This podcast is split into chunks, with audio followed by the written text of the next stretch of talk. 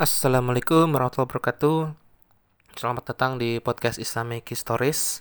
Di episode kali ini kita akan ngebahas Q&A. Nah, cuman ini pertanyaannya uh, menurut saya kompleks ya. Jadi kalau misalkan jawabannya tuh nggak memuaskan, mohon maaf ya. Jadi ada yang nanya gini, Min, kenapa sih uh, ke apa ke Khalifan Utsmaniyah tuh nggak merebut kembali Andalus dari Spanyol Kristen gitu. Nah, untuk menjawab ini kita perlu menjelaskan beberapa hal dulu ya. Pertama, uh, Khalifan Utsmaniyah itu siapa gitu kan, terus apa? Uh, Andalus itu apa, terus Spanyol Kristen itu siapa maksudnya gitu. Terus uh, baru kan akhirnya kenapa nggak merebut lagi gitu. Nah, jadi ya Khalifan Utsmaniyah itu kan dia berdiri sekitar abad 13 apa abad 14 itu ya. Jadi sekitar 1300-an lah. Nah, sementara Andalus itu ya dia lokasinya di Spanyol sama Portugal sekarang itu kan.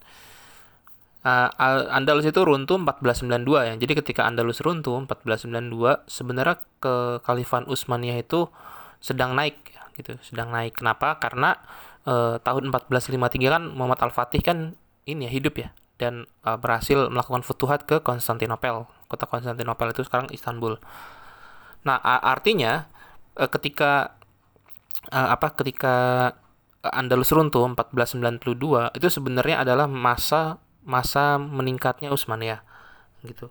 Karena Muhammad Al-Fatih itu wafat 1481 gitu. Jadi selisihnya tuh cuman berapa tuh ya? 1481 ke 1492. Ya sekitar 10 tahunan lah ya. 11 tahunan itu. Nah, artinya tuh deket banget itu sama masa Muhammad Al-Fatih ya. Ketika Muhammad Al-Fatih hidup itu ya Andalus tuh lagi di nafas-nafas terakhir atau sekarat tuh. Nah kan pertanyaannya kenapa Utsmaniyah itu nggak menolong Andalus itu atau nggak merebut kembali Andalus? Nah ini pertanyaan yang kompleks. Jadi kalau misalkan teman-teman ntar nggak puas sama jawabannya ya uh, silahkan aja nggak apa-apa gitu kritik gitu kan kasih kritik. Jadi gini teman-teman. Pertama kita perlu melihat uh, kondisi sosial politik ya pada waktu itu ya dan apa benar gitu kan Utsmaniyah benar-benar nggak nolong Andalus tuh. Itu yang perlu kita jawab sih. Jadi uh, pertama gini teman-teman. Sebenarnya Utsmaniyah itu nolong Andalus tapi nggak secara langsung gitu. Gak secara langsung. Ini sebenarnya banyak eh sebenarnya ada datanya sih. Saya juga uh, udah bikin ebook sebenarnya udah bikin ebook tentang ini cuman belum diterbitin. Saya lagi nyari sih sebenarnya hilang. Mana ya? Kayaknya kayaknya sih belum ada ya soalnya saya lagi nyari-nyari belum ketemu nih di di laptop. Saya sebenarnya udah udah bikin ebook soal ini. Jadi saya ngambil kesimpulannya gini. Usmania itu sebenarnya menolong Andalus tapi secara nggak langsung. Maksudnya gimana? Gini teman-teman. E, pertama kalau misalnya kita ngelihat kondisi sosial politik waktu itu ya Usmania tuh lagi repot banget tuh di tahun-tahun itu ya di abad-abad itu. Kan itu kan abad 15 berarti ya sampai abad 16 jadi ketika Andalus runtuh sebenarnya Usmania tuh lagi ngadepin tantangan yang berat itu di daerahnya juga gitu. Kayak misalkan uh, Utsmaniyah tuh terlibat dengan selisih ya. Ada ada perselisihan lah antara Utsmaniyah dengan uh, Safavid Safavid itu Safawiyah di timur. Itu ya itu Syiah itu ya. Nah kemudian ada juga uh, Balkan. Daerah Balkan tuh daerah Eropa Timur sekarang gitu jadi Utsmaniyah tuh lagi mau meluaskan pengaruhnya tuh ke daerah Balkan Eropa Timur gitu. Ke Albania dan lain-lain lah Nah, sementara di daerah barat, Utsmania itu juga lagi ada perselisihan dengan Venesia dan Genoa gitu ya. Venesia tahu nggak? Ya, Venesia tuh kota Venesia yang sekarang gitu. Itu Italia itu di daerah Italia. Terus sama Genoa juga di Italia gitu. Jadi Utsmania itu kayak apa ya? Kayak terkepung gitu loh. Bukan terkepung sih, emang dia tuh kayak punya tiga front gitu loh. Pertama front apa? Front di barat itu ada Venesia sama Genoa. Jadi ada perselisihan di situ. Terus front timur itu ada Safavia, itu dari Syiah. Front utara itu ada dari Balkan juga, Eropa Timur gitu. Jadi ada tiga front yang harus Utsmania itu selesaiin gitu. Hadapin. Udah ini berat banget men. Jadi sebagai negara itu berat banget. Indonesia aja kalau misalkan punya perselisihan sama satu negara ya sampai ke tahap perselisihan militer alias perang, ke satu negara aja misalkan ke Singapura ke Australia gitu kan ke Malaysia itu aja kan udah nyedot perhatian satu negara ya itu itu itu tuh nggak gampang gitu loh apalagi Usmani waktu tiga sekali gitu kan tiga front itu tuh berat banget tuh makanya akan sangat nggak rasional kalau misalkan uh, Utsmania juga akhirnya mikirin Andalusia secara langsung. Lagian yang kedua alasan kedua ya posisi Andalus dengan apa dengan Utsmania itu tuh jauh banget sebenarnya tuh ribuan kilometer gitu. Sementara yang lebih dekat tuh kan ada tantangan banyak ya kayak misalkan dari Savoia terus dari Genoa tadi ya Venesia sama Balkan ya Eropa Timur. Nah gitu jadi uh, jarak sih masalah jarak ya yang kedua ya. Nah, kemudian yang ketiga itu sebenarnya Spanyol Kristen secara umum ya, masa pemerintahan itu bukan musuh langsung Utsmania gitu loh. Jadi maksudnya nggak nggak terlalu berhubungan ya, nggak terlalu karena lokasinya jauh juga sih. Jadi sebenarnya bukan musuh langsung juga gitu. Beda sama Venesia itu kan deket, terus uh, Balkan itu kan deket, terus Savoia itu deket. Jadi jadi ada hubungan langsung lah. Nah, dengan alasan itu, uh, Utsmania itu ngerasa uh, kayaknya kita nggak perlu deh gitu kan ikut campur masalah itu itu Andalus. Nah cuman kalau misalkan apa ya apa uh, mungkin ngebantu secara nggak langsung itu iya gitu. Maksudnya secara nggak langsung tuh apa gitu. Jadi ngebantu untuk nyelamatin penduduk-penduduk Muslim di Andalus. Nah itu maksudnya secara nggak langsung ya. Jadi pengungsi Andalus kan banyak banget tuh ya. Jadi ketika 1492 ketika Granada runtuh, itu sebenarnya muslim di Andalus tuh masih banyak, masih jutaan orang gitu. Nah, cuman karena sekarang Andalus tuh udah bukan daerah muslim lagi itu kan daerah Spanyol Kristen akhirnya sebagian tuh pergi ya dari Andalus naik perahu pergi ke Afrika Utara daerah-daerah Maroko lah waktu itu daerah Maroko tuh dikuasain sama siapa ya? Saya lupa deh. Sa Sa Sa Saadia kalau salah. Ya apa? Dinasti Saadi kalau salah. Saya saya lupa deh. Nah terus eh, beberapa orang Andalus itu akhirnya berlayar ke mana? Ke Istanbul. Ya ke Istanbul. Dan Muhammad Al Fatih itu sebenarnya menerima kok menerima penduduk Andalus eh, di Istanbul. Kan waktu itu kan Al Fatih masih hidup kan? Menerima penduduk Andalus dan beberapa dari mereka dijadiin dosen tuh jadi Al Fatih itu dia ngebangun universitas Uh, terus uh, beberapa orang Andalus itu dijadiin dosen di sana itu. Itu ada ininya datanya sebenarnya. Uh, tercatat di sebuah jurnal ilmiah yang ditulis oleh orang Indonesia. orang Indonesia apa orang Malaysia ya? Saya lupa deh. Itu saya baca terus saya masukin ke ebook itu sih datanya. Nah, jadi sebenarnya Al-Fatih itu ya uh, menolong Andalus cuma secara nggak langsung itu dengan cara menerima pengungsi Andalus di wilayah-wilayah uh, Utsmaniyah. Dan sebenarnya ya Eh, sultan-sultan itu juga sultan-sultan anda apa uh, Utsmaniyah juga sebenarnya tuh bikin satu daerah satu daerah khusus satu satu zona ya yang nampung uh, penduduk-penduduk Andalus yang ngungsi gitu. Jadi kalau misalkan kita analogiin ya, kita logikakan ke zaman sekarang, kayak pemerintah Indonesia tuh bikin satu daerah, mungkin ngebuka satu RW khusus ya, tuh atau satu kelurahan khusus lah, yang itu diisi sama orang-orang Rohingya, Uighur gitu loh. Jadi bikin satu zona pengungsi ya tapi ya dikasih ini fasilitas segala macem gitu. Nah waktu itu Usman itu ngelakuin itu terhadap pengungsi-pengungsi dari Andalus ya Muslim Andalus. Nah kemudian itu yang pertama ya itu kan kalau misalnya nerima pengungsi kan sifatnya pasif ya yang aktif ada nggak? Itu ada gitu yang aktif itu. Jadi gini teman-teman kan Andalus itu kan dia dikelilingin sama pantai-pantai gitu ya Nah, sebenarnya uh, Utsmaniyah itu mengirim satuan-satuan armada angkatan laut, angkatan laut ya, untuk ngangkut uh, pengungsi-pengungsi Andalus. Jadi datang mereka tuh datang ke pantai gitu ya. Terus mereka tuh uh, bikin kode-kode lah. Kan dulu kan nggak boleh kan kalau misalkan ketahuan ada muslim dibunuh kan. Makanya mereka dipaksa murtad tuh muslim Andalus. Makanya ketika pasukan apa angkatan laut Utsmani datang ke pantai-pantai mereka, itu tuh kayak pakai kode-kode rahasia gitulah. Nah, terus si muslim Andalus ini akhirnya nerusin kode rahasia itu ke muslim-muslim yang lain yang diem-diem murtad itu ya.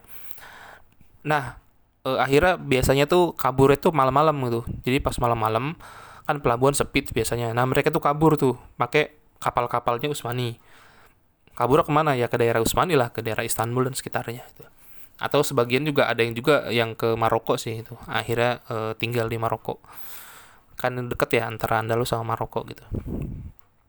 Nah, jadi gitu ya kalau misalnya secara umum. Jadi yang pertama itu eh, apa?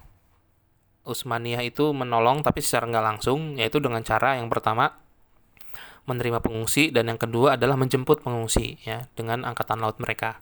Salah satu angkatan laut yang ditugaskan untuk menolong Muslim Andalus itu adalah Khairuddin Barbarossa. Atau uh, Barbarossa kita pernah dengar mungkin ya Barbarossa itu. Uh, itu film di ini ya film bajak laut tapi ada sih orang Barbarossa itu yang asli. Nah kemudian uh, ketika ber waktu berlalu ya kan itu kan uh, Andalus runtuh 1492 kemudian tahun 1500 tahun 1600 uh, kan orang-orang uh, Andalus yang tinggal di apa Istanbul dan sekitarnya, maksudnya tinggal daerah Utsmaniyah atau tinggal daerah Maroko dan sekitarnya Afrika Utara, kan udah beranak pinak tuh udah punya keturunan. Nah keturunan ini uh, udah berintegrasi ya, udah terintegrasi ke dalam masyarakat Utsmani gitu. Jadi mereka tuh udah jadi orang Utsmani lah kira-kira kayak gitu. Cuman mereka juga sadar gitu bahwa mereka adalah keturunan orang uh, Spanyol.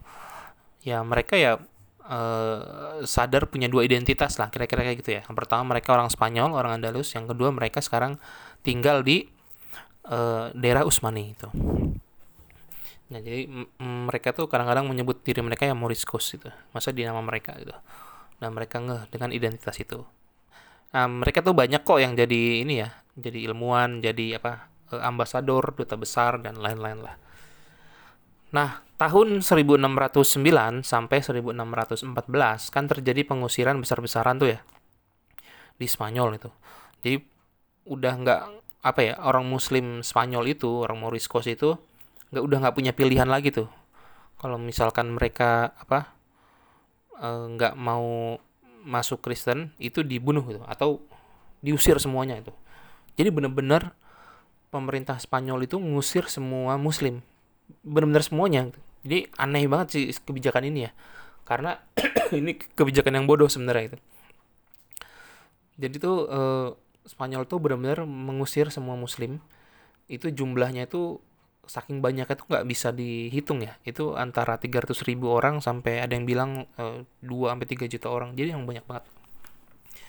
Aku bayangin 3 juta orang itu satu penduduk Depok ada kali itu uh, ditambah ini ya kota-kota di apa uh, daerah-daerah sekitarnya tuh. Banyak banget satu kota hilang. Tapi zaman dulu menggede banyak banget. Dan gara-gara itu kan Spanyol langsung runtuh tuh. Karena sebenarnya kan orang-orang expert di Spanyol waktu itu ya kebanyakan Muslim sebenarnya orang Moriscos. Nah ini yang fakta unik sih sebenarnya ya. Jadi teman-teman tuh jangan ngebayangin ya orang-orang Muslim Andalus tuh namanya orang-orang Arab gitu ya. Ketika apa ketika tahun-tahun itu, tahun 1400-an, tahun 1500-an sampai 1600-an, nama-nama orang muslim itu ya nama-nama orang Spanyol gitu. Jadi udah hampir nggak tahu ya kalau misalnya saya baca ya itu tinggal sedikit sih yang pakai nama barat tuh.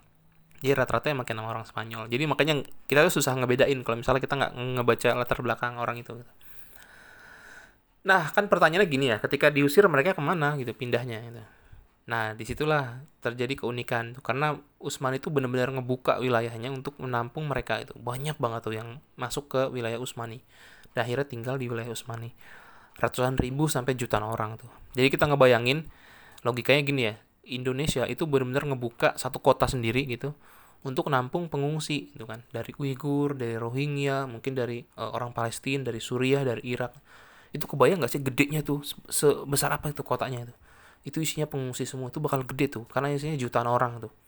Makanya harus ngebuka kota sendiri. Dan dan memang gitu Usman itu memang ngebuka banyak kota gitu untuk nampung pengungsi-pengungsi dari Andalus. Uh, ada ada beberapa kota di Maroko yang dibuka tuh baru tuh tapi saya lupa to, to Tekoan atau siapa. Aduh namanya susah ya nama kotanya. Uh, ah lupa nggak inget nah jadi kayak gitu teman-teman ya. Secara apa secara umumnya kesimpulannya uh, Usmani itu ketika Andalus runtuh itu uh, punya tantangan banyak ya. Ada tiga front ya yang harus Usmani hadapi. Di barat tuh ada Venesia, di utara tuh ada Balkan, Eropa Timur. Di sebelah timur tuh ada uh, Safawiyah, itu Syiah. Jadi ada tiga front. Jadi uh, akan sulit banget kalau misalkan Utsman itu nambah front keempat yaitu Andalus itu. Nah itu alasannya. Kemudian yang kedua, apakah Utsman itu benar-benar nggak ngebantu Andalus? Sebenarnya ngebantu, tapi secara nggak langsung. Yaitu ada dua cara. Yang pertama, itu menerima pengungsi Andalus. Yang kedua, itu menjemput pengungsi Andalus. Jadi kayak nyuruh angkatan lautnya untuk menjemput di pantai-pantai Spanyol. Nah, ketika tahun 1609 sampai 1614 terjadi pengusiran besar-besaran ya muslim di Andalus sekitar 300 ribu sampai 3 juta orang lah. Nggak, ada yang tahu angka persisnya. Nah karena kedatangan pengungsi yang luar biasa banyak Utsmania itu ngebangun kota-kota baru gitu. Jadi membuka kota-kota baru dan akhirnya pengungsi-pengungsi Andalus itu banyak banget yang masuk jadi warga Utsmania sampai akhirnya uh, Sultan Utsmani waktu itu saya lupa siapa gitu. Katanya dia tuh ngejek pemerintah Spanyol ya. Katanya ini adalah keputusan politik paling bodoh itu yang pernah saya lihat itu. Dan akhirnya malah Usmani akan dapat keuntungannya gitu.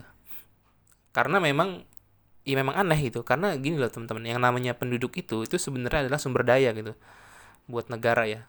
Bisa dari ekonomi bisa dari intelektual bisa dari pendidikan dan lain-lain gitu jadi kalau misalnya kita ngusir penduduk, ya apalagi dalam jumlah ratusan ribu sampai jutaan orang, itu sebenarnya adalah kerugian yang benar-benar hebat buat negara. Gitu. Karena bakal kehilangan populasi dan akhirnya ekonomi itu nggak jalan, pendidikan nggak jalan. Negara tuh kehilangan pakar gitu kan, expert tuh pada kabur akhirnya kan. Gitu. E, makanya efeknya ke Spanyol itu memang parah tuh. Jadi selama 100 tahun berikutnya itu kacau balau tuh ekonomi Spanyol hancur lebur.